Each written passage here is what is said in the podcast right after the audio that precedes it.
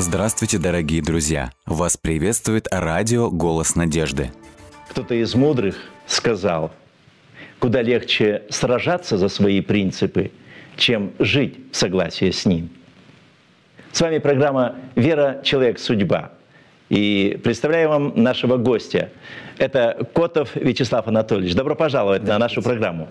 Э, скажите, пожалуйста, как вы считаете, какая, ну вот, на ваш взгляд, самая благородная черта характера у человека? Наверное, это умение прощать. Приходилось, наверное, много прощать вам. Бывало. Бывало, проси, приходилось просить прощения. Что тяжелее, по-вашему, просить прощения или прощать? Прощать. Прощать тяжелее. Да. Потому что груз, потому что тяжело. Потому что больно. Потому что больно. Потому что больно. Вот если бы вы э, были писателем и должны были написать книгу о своей жизни, э, вы бы могли заголовок придумать для нее? Не все золото, что блестит. М. Вам много встречалось того в жизни, Ну, первый пример это я сам. А, До того, как я пришел к вере в Богу, я очень сильно увлекался астрологией. И по моему знаку, там так было написано, ну и так мне показалось, что это совпало. А, то есть вы строили свою жизнь по звездам, Да, но и звезды вам э, что-то предсказали? А, только неправду. Единственная правда, что обо мне было написано в книге, которую я купил по астрологии и прочитал, что мой год, которого я родился, э, там написано про этих людей, что это не все золото, что блестит. И в этом я согласился, посмотрев на свою жизнь, и убеждаюсь до сих пор. Э, Если говорить о судьбе человеческой, вы в судьбу вообще верите? Э, Предписанную судьбу, заранее приготовленную, нет. То есть, разочаровавшись в астрологии, вы говорите, что человек сам хозяин своей судьбы, она ему не предписана? Да. И у меня разочарования в астрологии как такового, ну, может, не было. Когда я узнал Бога, когда я пришел в церковь, мне было 17 лет, мой друг Сергей Осипов, мы с двух лет э, в одном доме через подъезд жили. И когда он меня привел э, в церковь, когда я начал изучать книгу Откровения, э, пастор вел ее, я два месяца ходил, ничего не понимал, о чем речь, но мне жутко нравилось. Ну, давайте вернемся немножко к этому детству. У вас был, значит, очень близкий друг, да, Олег? А, Сергей. Сергей, Сергей Осипов. Ага. Он был близким другом для вас? Ну, на то время он просто был дворовым другом. Э, Мы во дворе с- дружили с ребятами. Веселое детство было? Как вы оцениваете? Очень веселее, чем у нынешних детей.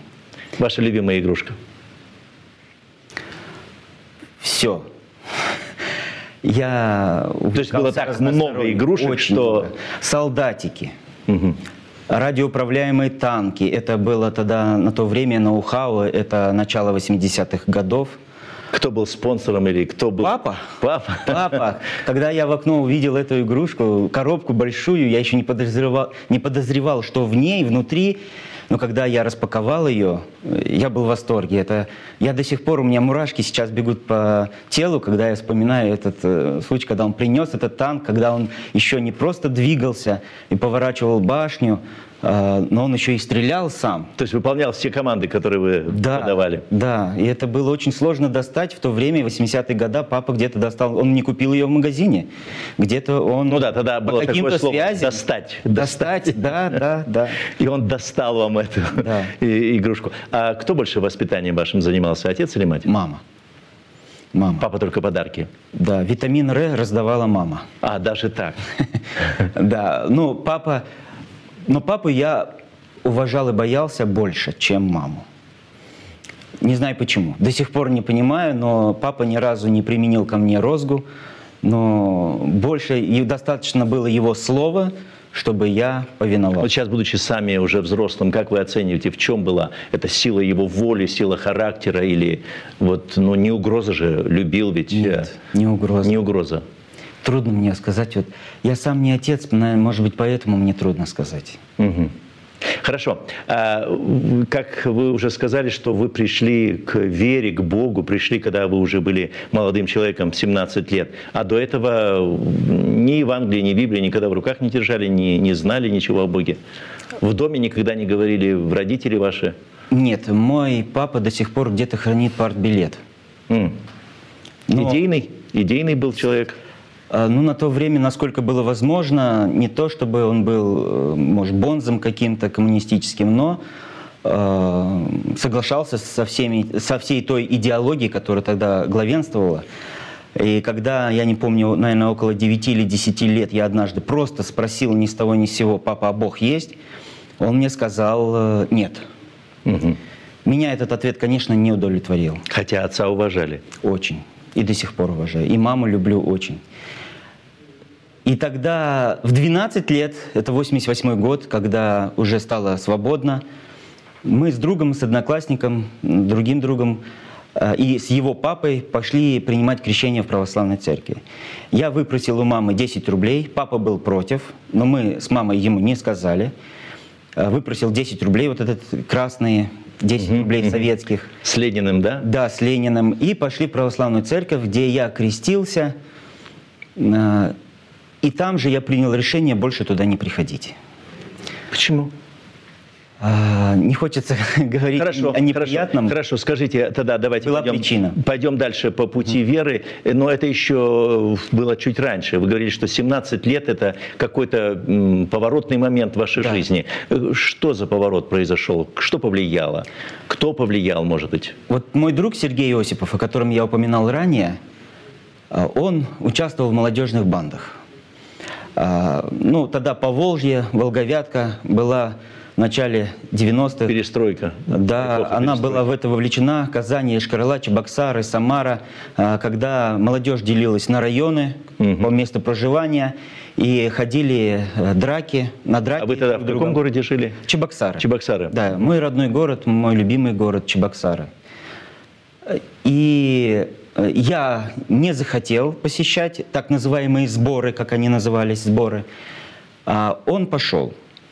И я сам себе сказал, что мне не понравилось вот это быть, не хочу обидеть никого, быть стадом, м, мне не нравилось. Я очень сильно страдал от этого, я не мог в магазин пройти в 100 метрах спокойно, я как партизан по кустам пробирался, потому что всегда стояли эти...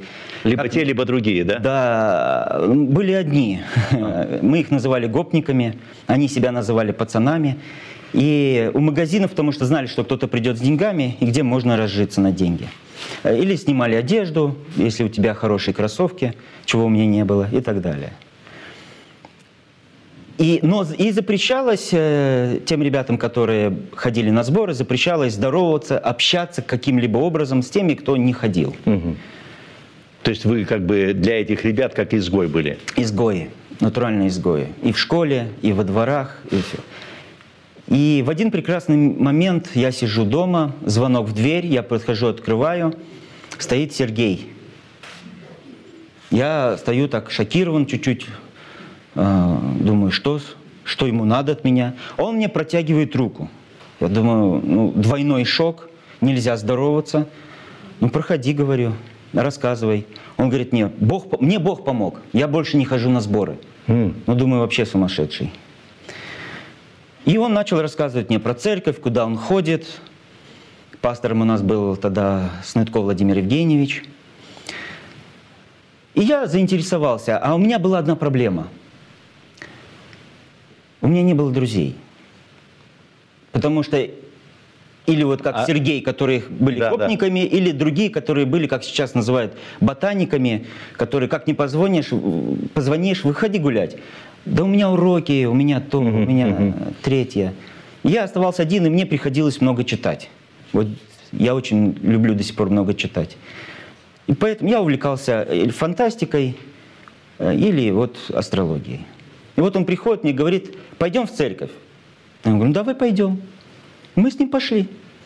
В ближайшую субботу я пришел, я ничего не понимал, что происходит, но мне жутко понравилось. Мне понравилось, потому что ко мне подошла молодежь, и первый их вопрос был, ты не с какого района, а как тебя зовут? Необычный вопрос Не- в то время. Необычно, потому что первый вопрос, если мне подходила молодежь, спрашивала, это с какого ты района? То есть То узнать, есть ты наш или не наш? наш или не наш? Ты в Бить- той группе или в этой? бить тебя или не бить. И я удивился этому, мне понравилось. И это были две девушки. А, Я до сих пор их помню. Не, ну, я всю молодежь помню. Потом ко мне и ребята начали подходить, мы сдружились. И в одну из суббот, это, я, кажется, мне кажется, это, было в первую субботу моего прихода, а, было объявление в церкви, что после богослужения вся молодежь идет к пастору домой. М. Ну, я думаю, вот везет, думаю. И что же вы там делали у пастора дома? А я не знал, что я туда должен пойти. Я же не их, я же привык, что есть две стороны. И когда мы пошли туда, я приметил девушку по дороге одну. Вот, и э, Ну, будущ- будущую мою жену. А, уже так, чтобы Да. познакомиться поближе, да? И в автобусе я, приме- она мне очень понравилась. Э, И у пастора дома кушали и общались. Не было тогда мобильных телефонов, мне приходилось по телефону звонить э, домой, предупреждать, что я приду очень поздно. А я посмотрю, эта девушка, которая мне понравилась, э, как не посмотрю, она на меня смотрит. Я отвернусь, я стеснительный парень тогда был. Посмотрю еще раз, опять на меня смотрит. Потом я узнал, что, оказывается, моя супруга, будущая супруга, на то время она была, у нее привычка была и сейчас осталась. Если она видела нового человека, пришедшего в церковь, она пришла за полгода до меня, она начинала просто за него молиться. Ну и, видимо, когда молишься, на него смотришь. И вот так меня заинтересовало это, думаю, есть контакт. Мгм. И когда мы уже шли обратно домой, молодежь, мы вот группой такой шли, тогда э, он, пастор жил в пригороде, мне надо было домой идти пешком около часа, троллейбусов там еще не было. И я увидел, что та девушка, которая мне понравилась, она идет в метрах 200 впереди с другой девушкой. Я пошел их догонять. Я догнал их, познакомился. И оказалось, что моя супруга, Светлана ее зовут, она жила в пятиэтажке напротив от меня. И вы раньше не встречались? Мы ходили в одну школу. Она знает всех моих одноклассников хотя бы на лицо, а меня как будто вот вычеркнуто. Видимо, был такой неприметный. Но я супруге всегда говорю, слушай, заранее, чтобы не надоел, Господь все усмотрел. Вы таким образом утверждаете, что есть любовь с первого взгляда? Да. И любовь очень сильная. Влюбленность, превращ- превращающаяся в любовь. И в люблю- любовь не только на чувствах, но и на принципах. У вас не было девушки до этой, с кем вы строили уже какие-то серьезные отношения? Не хотел бы об этом говорить. Да. Но это затмило все. Нет красивее женщины на свете. Ну что ж, достойно мужчины утверждение о своей жене. И тем не менее, это было только знакомство с девушкой, а знакомство с верой, с Евангелием. Вот я уже говорил, что я не понимал, что я слышу, что я вижу.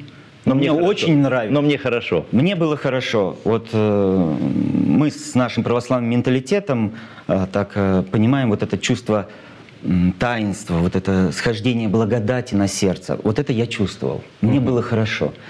И впоследствии, так как книга Откровения говорила о будущем, я с нетерпением ждал э, разрешения той интриги, которую пастор однажды так вывесил вывеску своей проповеди, когда он сказал, мы скоро с вами будем говорить о пророчестве, где косвенно затронута Россия и Советский Союз.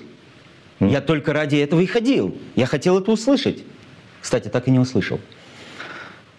И То мне... есть в Библии нет ничего про совет? Есть, есть. Я, конечно же, потом я узнал, но от пастора я не услышал, то ли я пропустил, то ли... И я... э, Или девушка отвлекла внимание на какое-то время? Не, она была очень серьезная. Она серьезно? Она близко меня к себе не подпускала.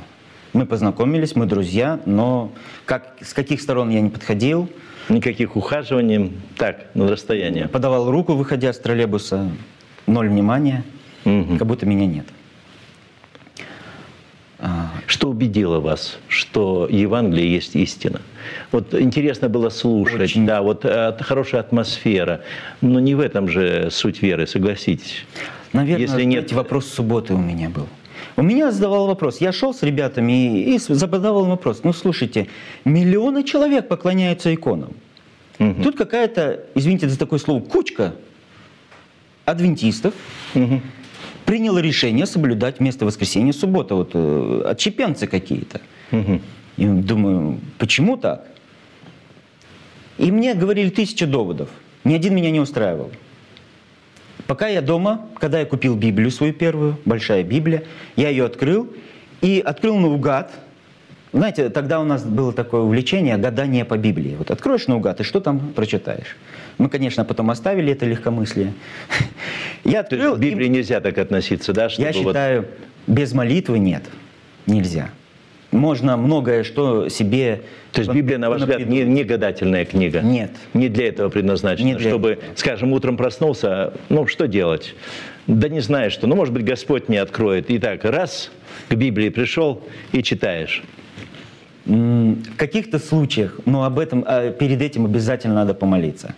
То есть это исключительные случаи, когда Господь, может быть, библейским текстом конкретным дает э, направление жизни. Да. Но и вот открыли вы э, случайно... Я читаю, вот этот исключительный случай произошел, 44 главу пророка Исаия, где описывается о том, как человек берет дерево, э, выстругивает идола, а остатки в печь для того, чтобы приготовить себе пищу, для того, чтобы приготовить себе еду. Кстати, там, может быть, даже несколько иначе, что он из себя себе строит жилище, топит, а из остатков делает себе Бога. Спасибо, что напомнил. Да, мне кажется, вот, Вот вот так библейский вот текст так было, да. что из остатков. Да, так и было. И меня поразило, думаю, эти миллионы, мне кажется, по неправильному пути идут. Мгм. И меня убедило, что я не могу поклоняться изображениям. Тем более я уже тогда начал учить наизусть э, 10 заповедей. Мгм. Я начал как мог соблюдать эти 10 заповедей. Что Особенно вас тронуло в Евангелии? Вот, может быть, какой-то евангельский рассказ вот так лег на душу и открыл вам Бога вот с той стороны, о котором вы еще не знали. Все-таки Бог это, согласитесь, для вас был кем-то еще далеким. Да. Еще Да, далеким, очень, очень далеким, далеким. Очень. может быть, могущественным, может быть, сильным, может быть, судьей, но далеким. А вот что, э, вот, может быть, евангельский рассказ или какой-то, э, какая-то ситуация житейская, которая сделала Бога для вас близким, доступным, что вы начали с Ним общаться в молитве и э, слышать ответы на свои молитвы? Очень просто. Я ушел в армию. Я, будучи адвентистом, принявшим крещение, э, сегодня, вот позавчера было 21 год, как мне, я принял крещение. Я ушел в армию, и в армии я понял, что я кто угодно, но только не христианин и не адвентист. Почему? У меня не было вот этого стержня. Меня увлекали пророчества. Меня увлекали интересные рассказы, притчи, псалмы, книга «Деяния апостолов». Но меня не увлекал Бог. У меня не было личных взаимоотношений. И когда я пришел в армию, когда я оказался на Северном Кавказе, я начинал службу в Нальчике, э, в ВЧ 2013, погран, служба, погран войска на то время -то назывались. Я понял, что я не могу соблюдать субботу, у меня нет моральных сил на это. Мгм. Я не могу соблюдать э, законы пищи, Мгм. Я даже не могу контролировать свой язык. Мгм. И мне было очень плохо от этого. И этот процесс был, хотя я быстро на принятие решений, но для меня этот процесс был очень долгий. И только через 8 или 9 месяцев после того, как я был Начал призван, службу. Мгм. я э, обрел близкие отношения с Господом. Как это случилось? Какая-то ситуация сверхсложная? Я напроказничал. М. И Ну, дома, бедные дома-то понятно, родители. там мама была бы, а тут э, вы уже взрослый человек. Я не хотела рассказывать об этом родителям, это было очень серьезное мое э, преступление. Сразу скажу, это не по отношению к человекам. Дедовщину я э, никогда не поддерживал. Солдат я никогда не трогал. А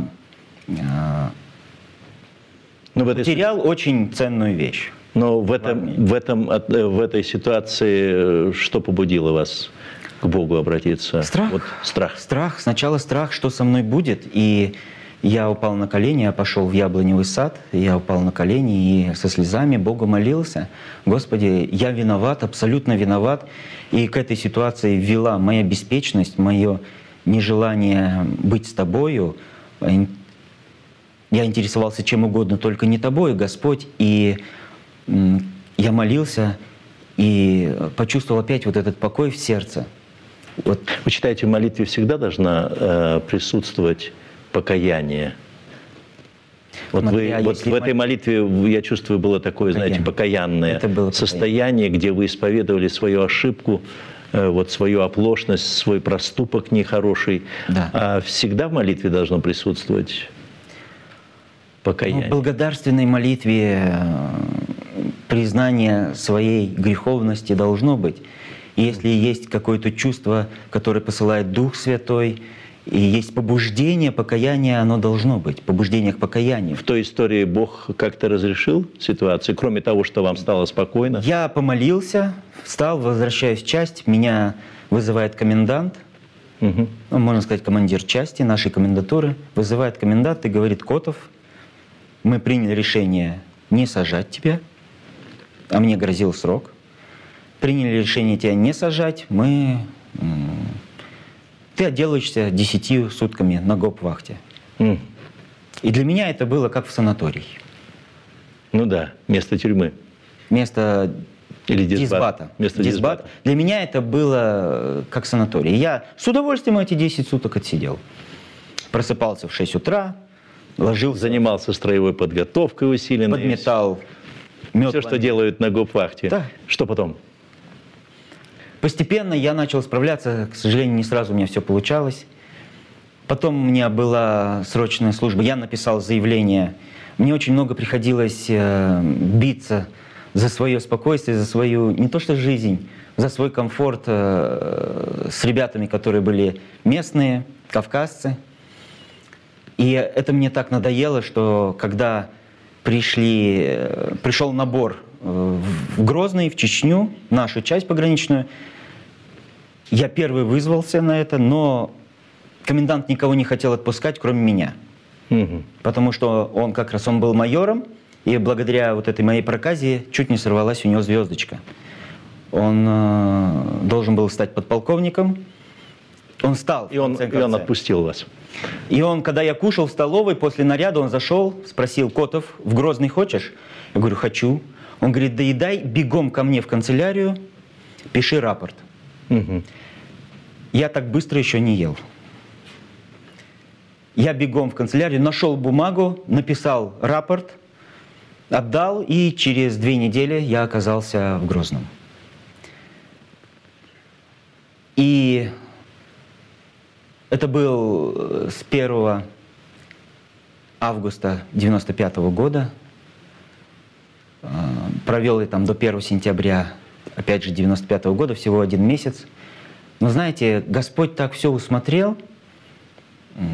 Это, Это, было одно сложное, из... это же было сложное время уже. Сложное время, да, шла война, война шла по ночам, днем перемирие, а ночью Стрельба. бомбили, стреляли. Но Господь так все усмотрел, что мне не понадобилось ни, ни в кого стрелять. Слава Господу. Я знаю, у меня есть друзья, которые участвовали, и я знаю, как убийство влияет на психику. Вернувшись с армии, вы продолжали поиск Бога или началась такая легкая жизнь? Я свободная? ехал с армии домой с одной мыслью. Я еду в церковь. Я не еду домой, я еду в церковь. Я приехал домой. а, Я приехал для того, чтобы поесть, одеться и уйти в церковь. Мне друг написал Сергей Осипов в письме, еще когда я был в армии, уже на дембель написал письме и так нарисовал схему, где купили в Чебоксарах молитвенный дом. Но он так ее написал, что я его не нашел. И я ждал вторника, чтобы пойти в ДК, где я еще собиралась церковь, потому что молитвенный дом еще был не готов.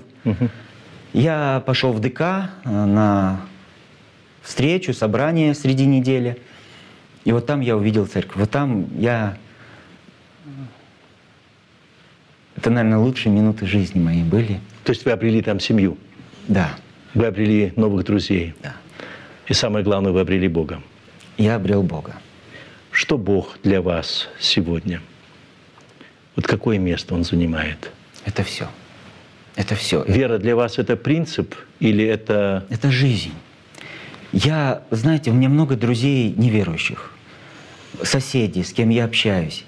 И когда я слышу о их жизни, я говорю, хорошо, что я верующий. Я сам себе говорю. Потому что мы имеем общее. Это трудности, проблема, переживания. Но у меня есть Бог, который рядом со мной.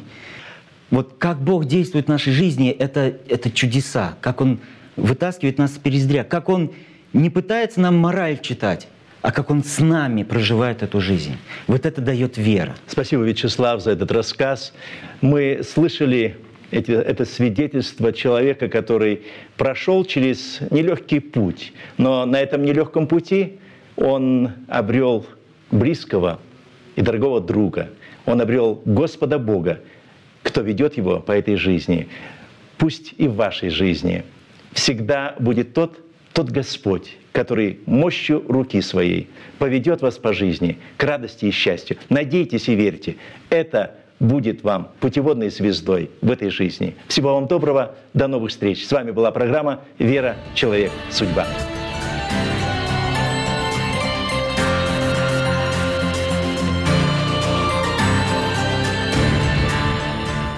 Дорогие друзья, вы можете оставить свои сообщения через WhatsApp и Viber по номеру плюс 7 915 688 7601 или позвонить нам на бесплатную линию, которая работает на территории Российской Федерации. Номер 8 800 100 ровно 1844. 8 800 100 ровно 1844.